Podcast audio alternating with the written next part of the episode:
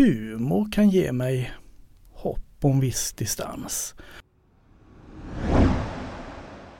Du lyssnar på Samhällsvetarpodden med mig Ursula Berge. Idag ska vi prata om trons roll i en orolig tid. You all come to us young people for hope. How dare you? How dare you? Hallå regeringen! Hör ni vad vi säger? De grupper och de individer som genomför den här sortens aktioner, de blir i det här säkerhetspolitiska läget nyttiga idioter för krafter som vill Sverige illa. Bortförklaring efter bortförklaring efter bortförklaring. Vi kan ta det efteråt Magdalena Andersson.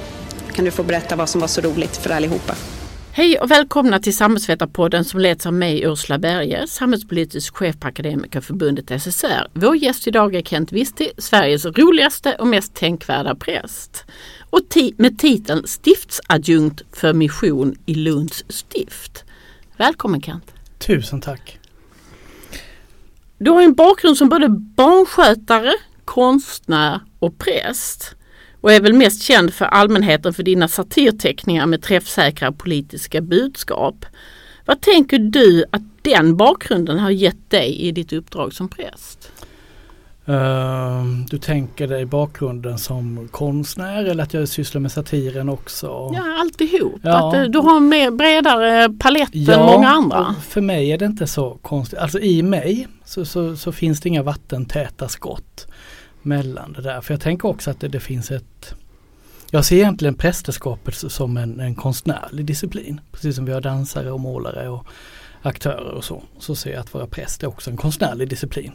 Eh, liksom många andra yrken. Och, och så tänker jag i konstnärskapet så finns det också ett prästerligt kall. Det kan låta lite pretentiöst men det handlar ändå om, om att, eh, att söka sig till, vara i och gestalta tillvarons undertoner eller en fördjupad verklighet av något slag. Eh, och på något sätt inbringa hopp och ge människan ork att leva och mod att dö. Och i det så sammanfaller konstnärens och prästens roll och uppgift, eller kyrkans uppgift ska jag säga, för, för det är liksom ett kall som var kristen människa har. Och där hittar jag också satiren och humorn. Jag tänker själv så här att, att den här bakgrunden och det här sökandet, alltså både det, du har ju ett sökande i din tro men också i ditt, dina yrkesval, att det skapar en dimension till det, eh, det man jobbar med som, som skapar en, en annan typ av erfarenhet och, och, och annat än vad till exempel folk har som bara har en enda utbildning. Mm. Eller en enda erfarenhet. Ja, men finns de människorna som bara har en enda erfarenhet? Nej, kanske inte, men kanske bara en enda utbildning. Ja, kan, kanske så.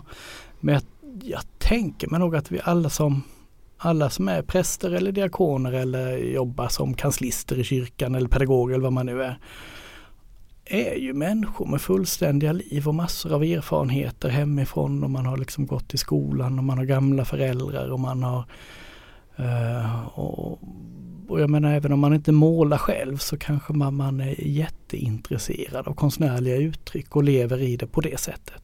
Mm. Jo, vi är ju alla må mångfacetterade. Yeah. Jag tänker vi, att vi lever i en väldigt orolig tid just nu. Vi lever med eh, klimatkris, vi lever med ett krig i Ukraina, vi lever med eh, demokratier som går tillbaka och autokratisering. Vi lever med oroliga ekonomiska tider. Vad tänker du att, att eh, kyrkan och tron har för roll i en sån här tid?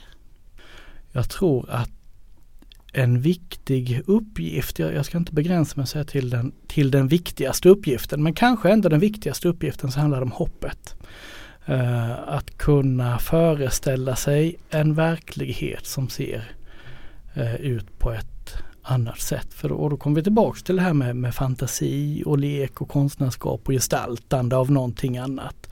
Uh, men att göra det möjligt att tro på en annan värld. Alltså jag tror det är en nödvändighet för att överhuvudtaget stiga upp på morgonen. Att det finns en, en tanke och en tro på att någonting annat är möjligt. Och också samtidigt, för, för det ska vi inte eh, glömma bort att samtidigt som allt det här du räknade upp är en realitet och ett hot på allvar så finns det så otroligt många saker i saker och människor i det godas tjänst som fortfarande verkar runt omkring oss.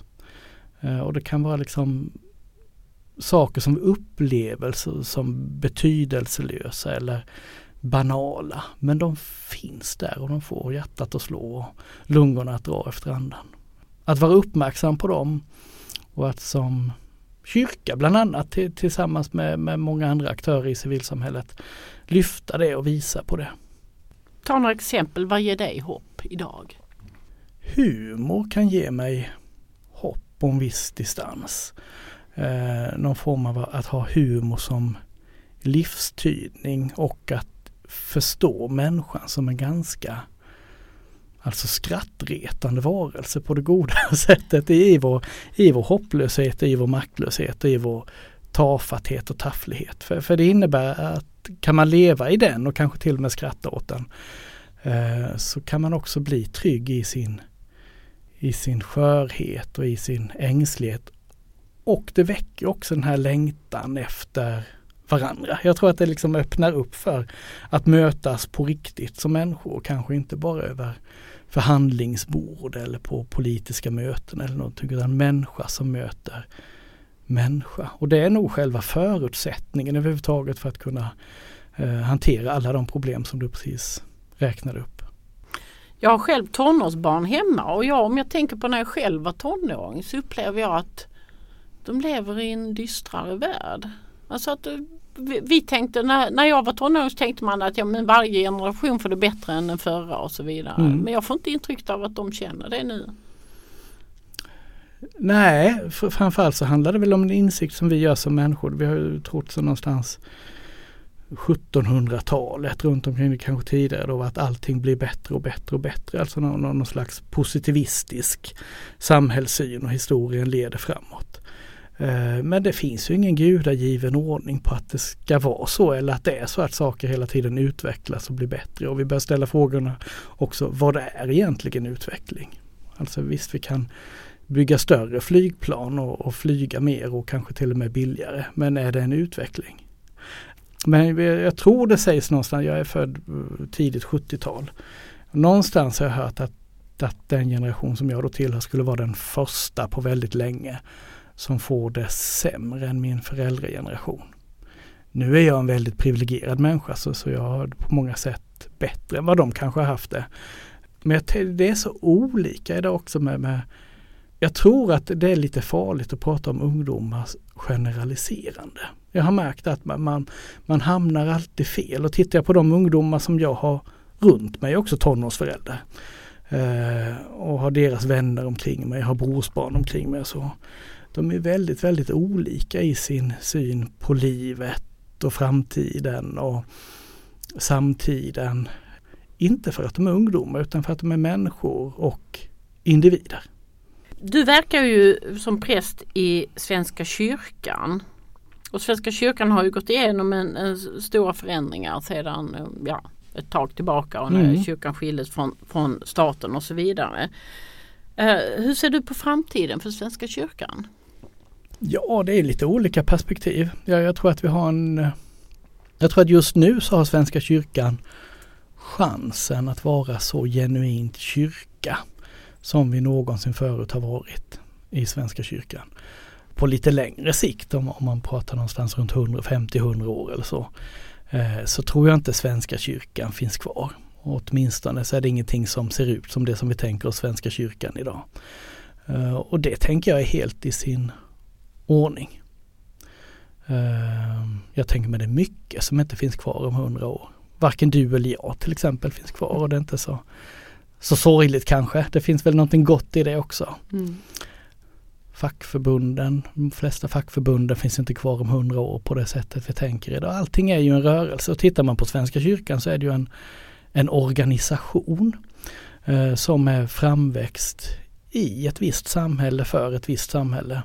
Eh, och det samhället var ju en enhetskultur.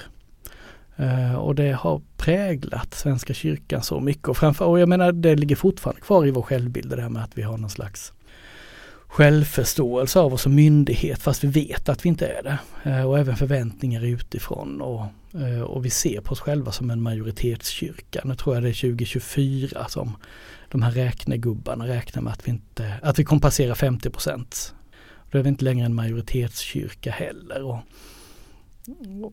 det där blir någon slags identitetskris. Men, med, med, och då blir det farligt att man, man ser siffrorna man krymper och krymper och färre döper sig och färre konfirmerar sig. så.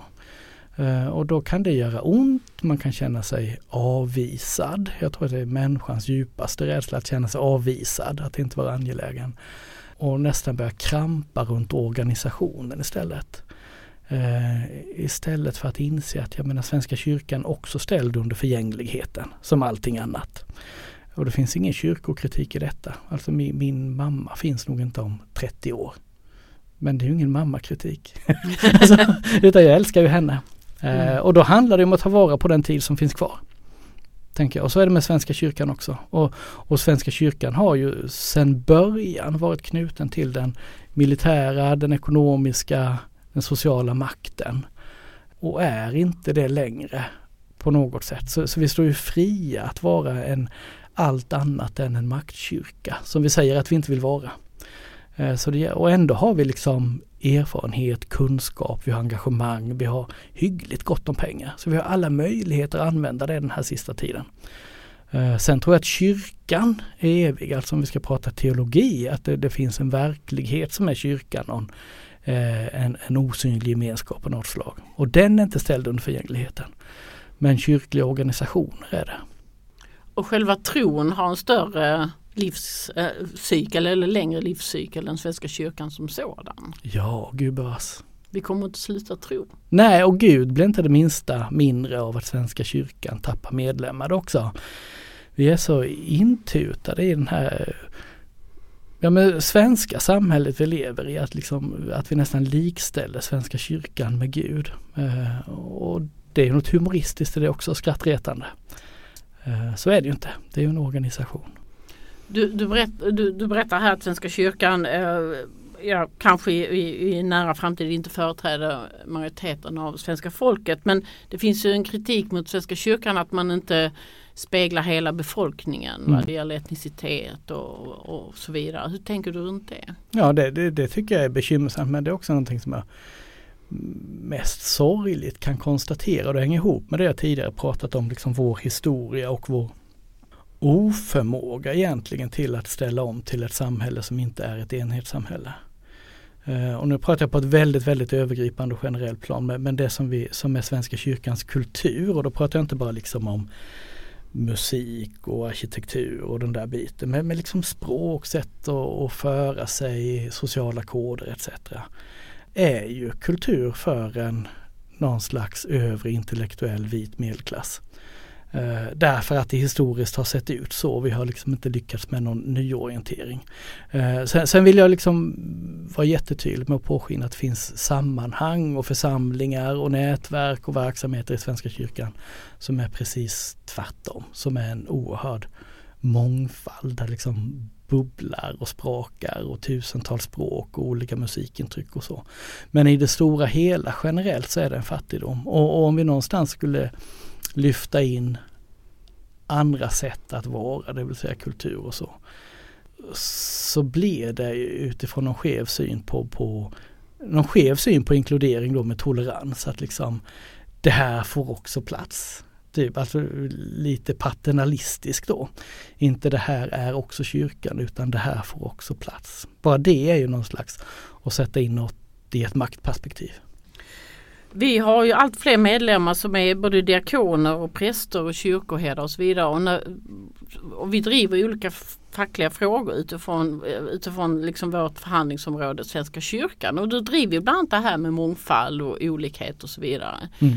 Eh, vad tänker du runt det som en facklig eh, kamp? Det är en viktig facklig kamp. Eh, inte bara för Svenska kyrkan men där, ja, men, men, men där finns ju de speciella förutsättningarna då som vi återkommer till att vi är en gammal institution med gamla kulturer och gamla maktstrukturer och hierarkier. Eh, och, och, det är vi ju sannerligen inte ensamma om utan det ser vi ju överallt i samhället kan jag tycka. Eh, men jag önskar er lycka till i den kampen så, så jobbar jag på på mitt håll. Men vad tänker du om du jobbar, till, jobbar vidare på ditt håll? Hur, hur tänker du att du ska jobba för ett, till exempel ett sådant mål? Ja, var börjar man om inte hos sig själv? Uh, och då tänker jag lite på min satir då som, som brukar missförstås. Som att den skulle vara riktad mot uh, lite halvkorkade medelålders privilegierade män som, som egentligen inte ser sina egna privilegier och är väldigt normstyrda i sitt tänkande. Eh, men den riktningen är liksom inte utåt utan den är snarare inåt. det är mig själv jag, jag, jag skojar om. Eh, sen tycker jag att det är spännande eh, just när det kommer till normfrågor. När jag blir ifrågasatt i mina privilegier och kanske förklarad för och ges ett nytt perspektiv. Och, så kan det kittla till lite i huvudet på mig. Alltså det, det blir någon slags skön yrsel. Jag kan tänka mig att det är där som många svarar med aggressivitet istället. Man vill inte ha in en ny tanke eller ett nytt perspektiv. Men jag tycker att det kan kittla rätt skönt när jag inser att fan så där har jag aldrig sett det förut. Men de har ju rätt. Så. Men så, det är just när det kommer till sånt. Så sen är jag liksom eh, helt genomtjurig på andra sätt. Eh, liksom där jag inte tar in några nya perspektiv och så. Nej men jag, jag tror att det är där någonstans jag står. Sen har jag anförtrotts någon slags plattform medialt. Eh, dels med, med, ganska breda plattformar i social media som är mina egna. Men också ja, som den privilegierade människa är ett visst kontaktnät i media och jag vet var, var jag kan ställa frågan om jag får in en debattartikel och så vidare. Eh, och, och, det är klart att har jag anförtrotts allt det så får jag också ta ett ansvar för det. Och det försöker jag göra. Jag tycker, jag älskar dina satirteckningar på alla sätt och vis. Och, jag, alltså den normkritiken du för fram på ett otroligt skojigt sätt och, och träffsäkert sätt. Det tänker jag är ju en, en, ett sätt att, att skapa mångfald och propagera för mångfald som är så mycket mer kraftfullt än varenda förhandling vi driver. Mm. Ja, ja, men ja, men eh, så att det, eh, det är ju normkritik i en... Jo det är det och vi gör ju det där tillsammans även om vi inte sitter ner och drar upp några projektlinjer du och jag. Så, så, så är, drar vi åt samma håll. Ja men vi gör det och jag tror vi, vi drar väl åt eh, varandra. Men jag tror att förutsättningen är, är där Alltså jag har ju aldrig sökt det här, aldrig tänkt att jag ska bli satirtecknare, nu ska jag vara normkritisk, nu ska jag så utan eh, Utan jag har ju gjort min grej Eh, och anförtros att jag tror mycket liksom hemligheten är att jag faktiskt skrattar åt mig själv. För jag kan inte låtsas vara någon annan. Jag kan liksom, alltså tittar man på, på de normer vi lever i och hela normsamhället så checkar jag in i princip alla boxar.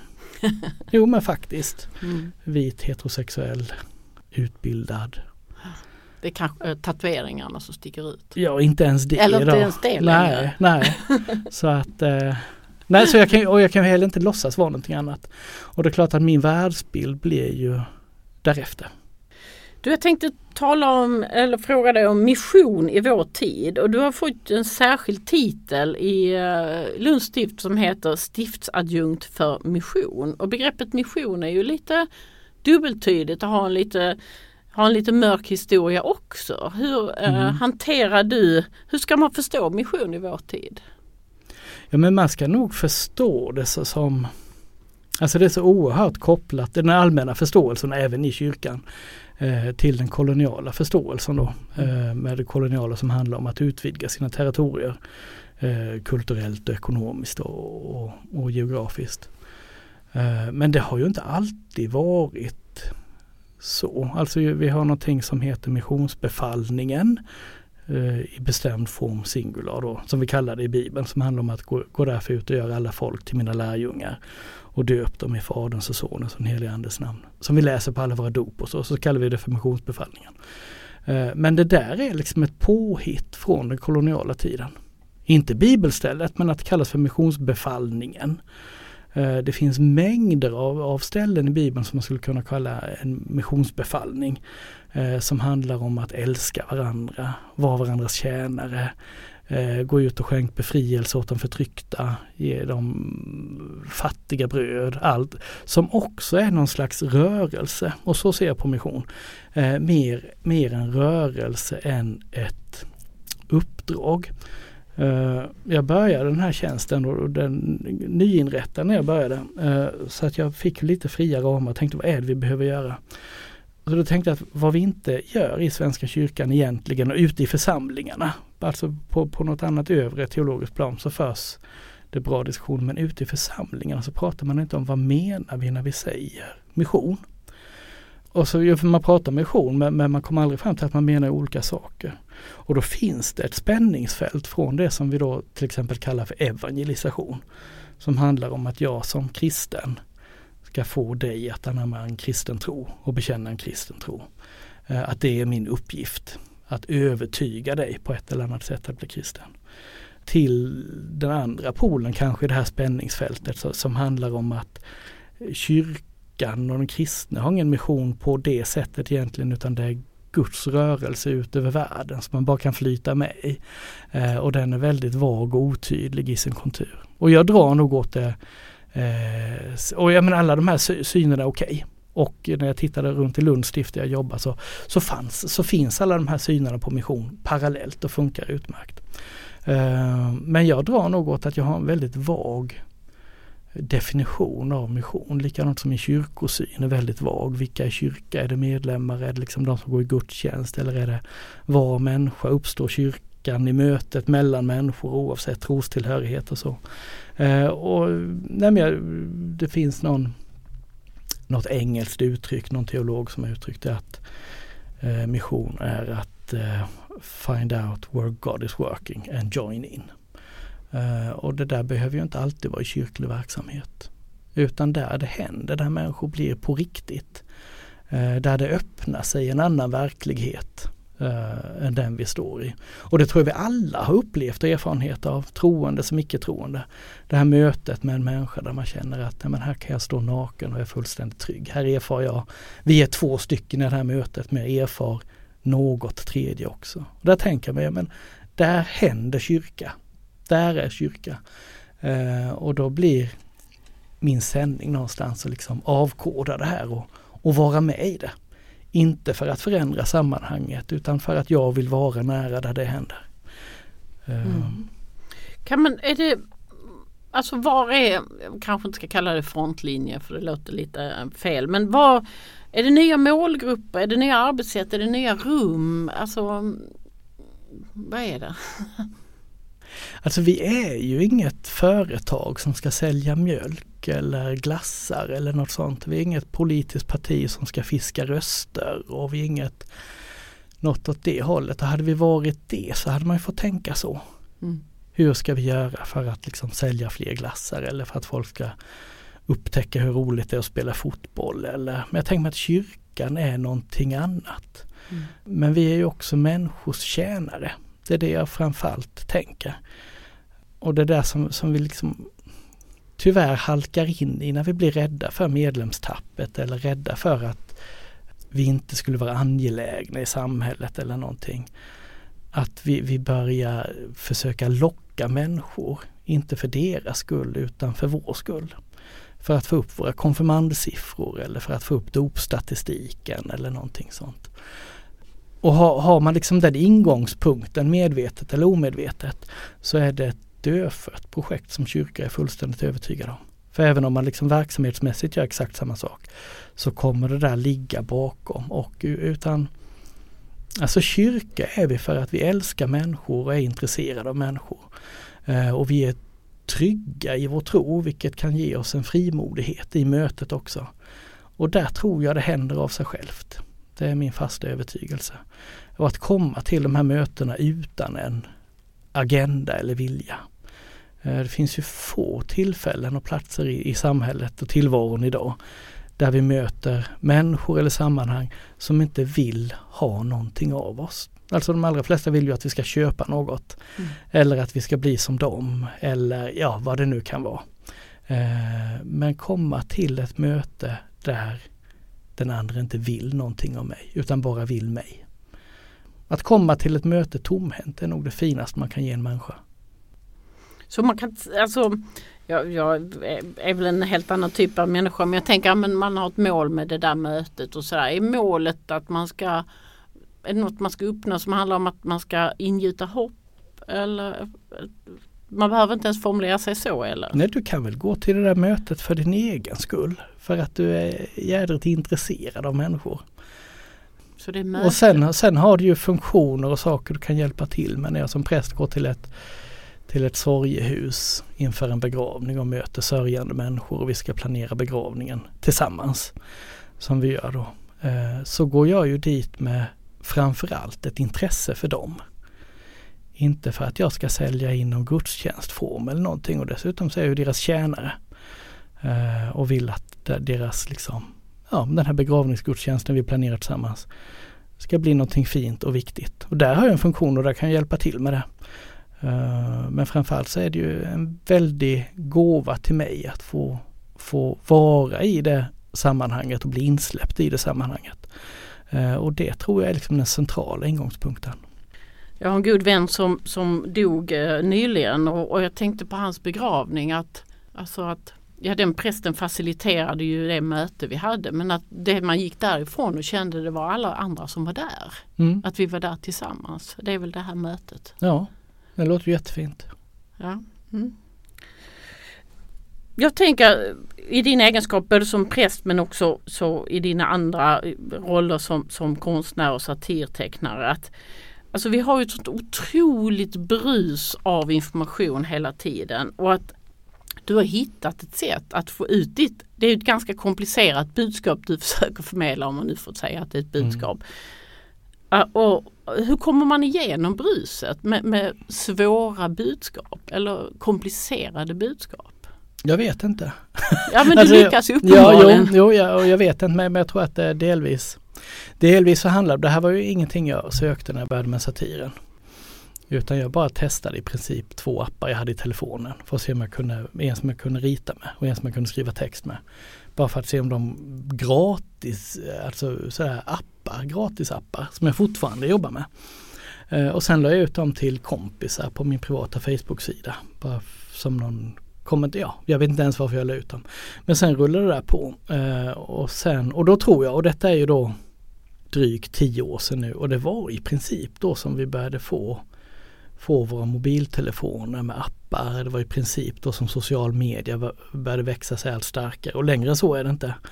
Eh, och då kom, råkade jag nog komma med rätt sak i rätt tid. Jag tror att hade jag liksom gjort samma sak idag så hade det inte hänt någonting. Eh, men sen har jag liksom fått reflektera lite över det där. Vad, vad är det jag har hamnat i? Vad är det jag har anförtrotts att ansvara för? Och då tror jag att jag hoppas, men det är också vad, vad människor kanske säger till. Jag har väldigt dålig koll på vad det är jag själv gör. För Jag tycker inte det är speciellt bra. Jag, jag trodde jag skulle sluta för ett par år sedan till och med. Eh, för jag tycker det är ganska förutsägbart och platt och inte alls så komplicerat. Men, men jag tror att en, en delförklaring till att det uppskattas är eh, att jag inte gärna positionerar mig eller går direkt in i det polemiska. Eh, och faller tillbaks till att det är oftast mig själv jag avslöjar. Den där första tanken jag får i huvudet innan jag kommer på att nej så kan man fan inte tänka. Uh, och då tror jag man, man bjuder in människor att, att vi kan skratta åt oss själva tillsammans. Uh, mycket annat som görs i social media, satir men även liksom andra inlägg är så oerhört positionerande och polemiserande. Och det tror jag folk är trötta på. Man, jag, jag, jag blev själv blev väldigt, väldigt ledsen av det. Uh, och det var i något, så jag lyssnade på, på radio igår. Jo men det, det handlade om att vi, det här, huruvida vi nu ska, ska rösta om vi ska ha en ny valuta och sådär i Sverige. Och det var inte så mycket om det men, men då var det Göran Persson där som, som berättade att förra gången när vi nu röstade för det, om det för 20 år sedan så var det ett helt annat politiskt klimat. Uh, han sa att den som kunde beslås med lögner i politiken var körd. Utan det var ett långsamt resonerande. Och sen så visst, folk kunde göra övertramp och man kunde gå över gränsen men då blev man tillrättavisad och sådär. Eh, Medan idag så är den debatten inte möjlig alls utan det är så mycket mycket strategi, det är så mycket PR och man kan använda sig av fake news så blir man som politiker liksom avslöjad av någon retorisk lögn eller någonting så spelas det bort ganska snabbt. Uh, och jag vet själv och jag hade sett fram emot förra valrörelsen så jättemycket. Inte för liksom något regeringsskifte eller att nu bygger vi sådär men för att jag är samhällsintresserad. Jag tänkte jädra det blir som en lång politikfestival för det här jag var riktigt peppad. Och så en, en vecka in där jag, så jag blev så jädra ledsen. Och jag vet inte vad men det var som min livslust bara gick ur. När det var den här liksom de här kortsiktiga retoriska vinsterna och, eh, och ilskan och istället för det här långsamma resonerande samtalet som jag skulle mm. önska. Och massor med alternativ fakta. Ja, ja visst. Det finns inga sanningar. Allt nej, är, nej visst. Allt kan sägas. Ja. Ja, nej men det är slående. Men hur är det med din satir? Slutade du eller slutade du inte? Ja det, det, det är väl som Schrödingers katt ungefär. Nej men jag började med, med, med, lite sådär efter jag hade slutat så, så publicerade jag lite reprisen. Jag tyckte att de passade i samhällsdebatten och så. Och sen fick jag idéer och då, då lägger jag fortfarande ut dem. Men alls inte i samma frekvens som tidigare. Ja, du, ibland måste man prioritera. Men, men vi som, som gillar din satir vill gärna att du fortsätter. Ja men det gläder mig. Det gläder mig. Du, jag tänkte um, ställa lite frågor till dig rörande en sak som våra medlemmar upplever i allt större utsträckning. Och det är våra medlemmar jobbar mycket in i, i kommuner och regioner och så vidare. Och de upplever allt oftare också i staten men kanske framförallt i kommuner att, att um, de begränsas av politiker i sin tjänstutövning. Alltså att det finns politiker som tycker att de inte ska följa lagen eh, mm. och så vidare. Och ni har ju haft eh, ärende av den här karaktären också i Svenska kyrkan och det finns fall nere i, i Vellinge. En kvinna som blev ifrågasatt av en kyrkorådspolitiker på vad hon sa i sin predikan. Mm. Vad tänker du runt det fenomenet? Att eh, politiker försöker liksom påverka oförvitliga tjänstemän och som också då och präster i deras predikan. Mm. Det svarar jag gärna på. Eh, jag vill bara inledningsvis säga att, att eh, jag svarar generellt. Ja, alltså det såklart. Är, I Vellinge så det är liksom eh, stiftet jag arbetar i också och jag känner, jag, jag känner ju till det givetvis. Mm. Men jag vet väldigt lite om omständigheterna kring det. Men, men generellt, så jag, generellt. Ja, jag svarar väldigt mm. generellt så tänker jag att vi, vi börjar se ett nytt politiskt landskap överhuvudtaget. Vi har liksom ett, ett folkhemstänk som dog långt innan vi insåg att det hade dött till och med.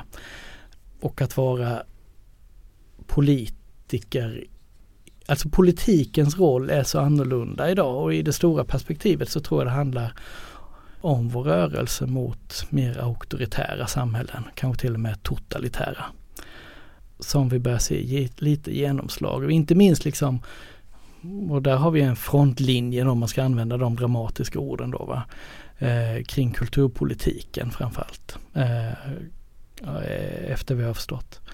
Och det där är oerhört bekymmersamt. Jag kan säga, och det har i kyrkan generellt så, så, så, så, är det någonting som vi jobbar med hela tiden för vi har någonting som, som vi kallar för en dubbel ansvarslinje. Där är en ansvarslinje med, med biskopar och präster och så, det är liksom det läromässiga. Och sen så har vi en parallellt med det en politiskt tillsatt ansvarslinje eh, med politiskt tillsatta eh, förtroendevalda. Eh, som ska samspela, som i princip har lika mycket makt och så. Eh, och där det ofta blir korvigt runt om. Det är när man inte hittar rätt i de där rollerna. Och det är inte alltid så lätt när man har dubbla ansvarslinjer. Oftast går det bra. Men, men eh, och jag tror att det är det som vi upplever i Sverige, i samhället i stort idag också. Att det, det finns en otydlig roll i vad en politiker är eller politikens roll överhuvudtaget.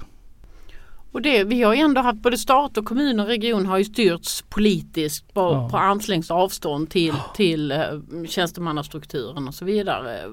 Och det har inte varit problematiskt förut. Varför blir det det nu?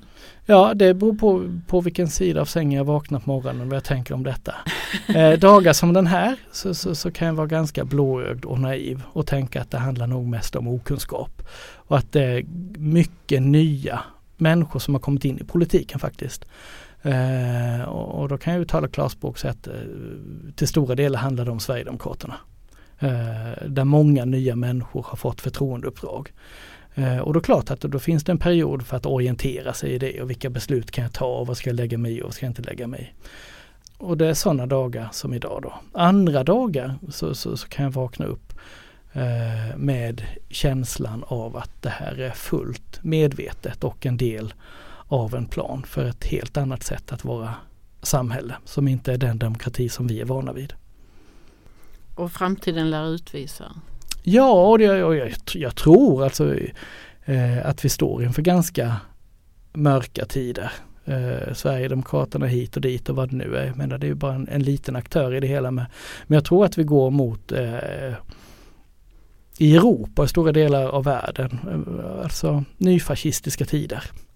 Eh, och demokratins död snudd på. Eh, alltså ofrånkomligt och då tänker jag att vi som står för någonting annat eh, och har andra berättelser och berättar andra sånger och sjunga så vår uppgift blir då att fortsätta berätta, fortsätta sjunga och någonstans övervintra som ett litet frö i marken inför våren som kommer så småningom.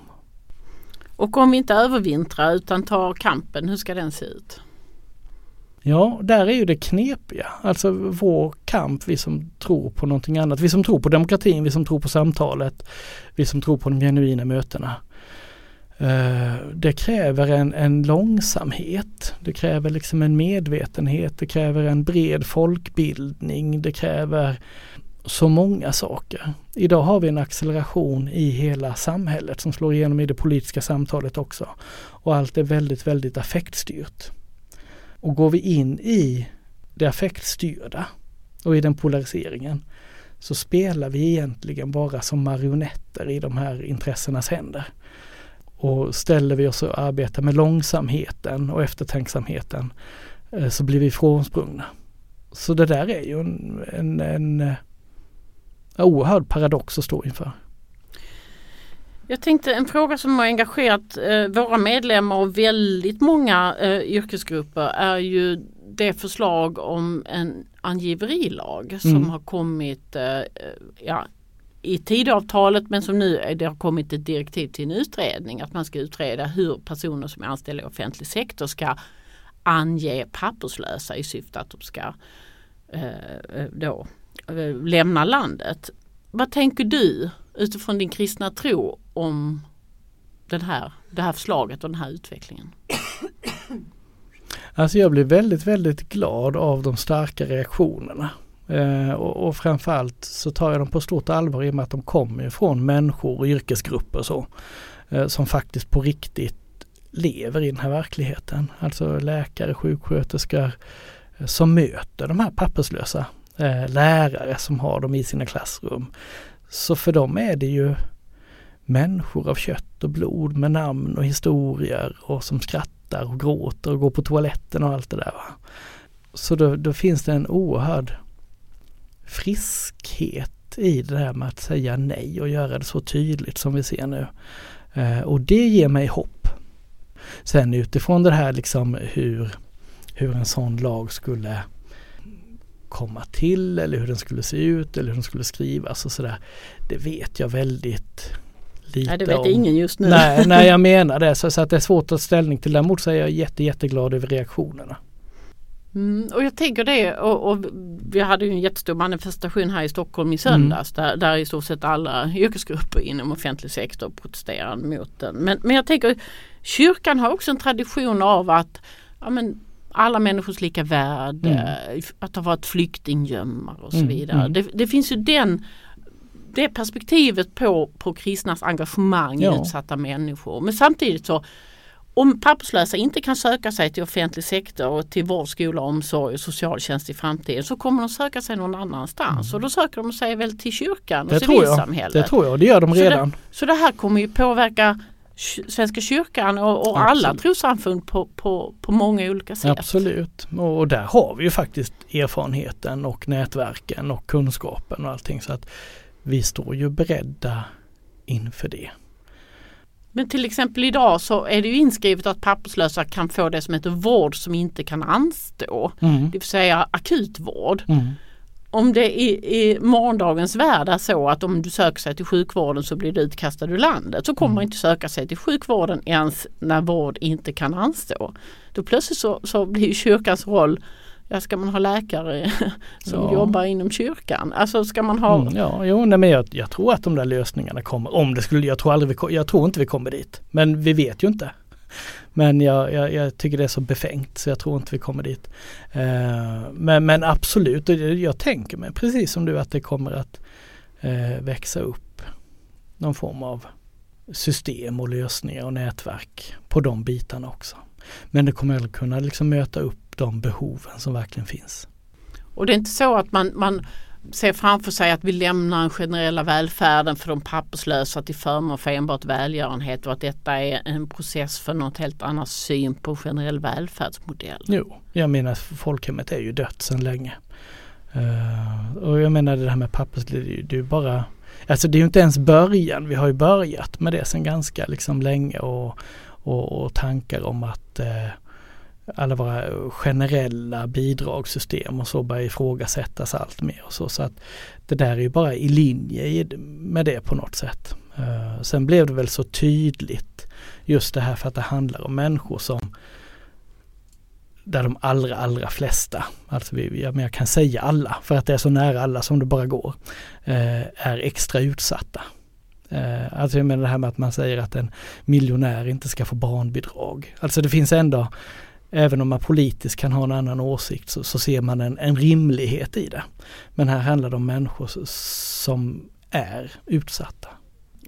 Om vi ska avrunda då, vad tänker du, hur ser det ut om en tio år? Var, var, var befinner vi oss då? Hur ser samhället ut och hur ser, hur ser din roll ut? I, hur du arbetar i det samhället? Om tio år så tror jag att samhället är mycket hårdare. Jag tror att det är mer polariserat. Jag tror att det är mer vilset. Eh, och jag tror att det finns en annan uppgivenhet men inte i form av apati utan i form av att hela tiden söka sig till förlustelser och förströelser. Eh, min uppgift som många andras oavsett var man är blir ju att hålla fast i ett samtal alltså om, om en fördjupad verklighet överhuvudtaget och genuina mänskliga möten och visa på att det visar på glädje skulle jag vilja säga. Alltså inte glättighet men glädje. Det är långt mellan glättighet och glädje. Det tror jag blir den viktiga uppgiften. Och det kanske är så att vi har tröttnat på våra skärmar och, och det kanske är ju att det har hänt någonting annat. Att mötet och hoppet och humorn och glädjen. Att... Ja. Inte om tio år tror jag inte det. Nej. Men vi kan ju hoppas. Vi hoppas. Tack Kent. Tusen tack. Det var allt från Samhällsvetarpodden den här veckan. Prenumerera gärna på oss så missar du inga avsnitt. Samhällsvetarpodden görs av Akademikerförbundet SSR, Sveriges ledande samhällsvetarförbund.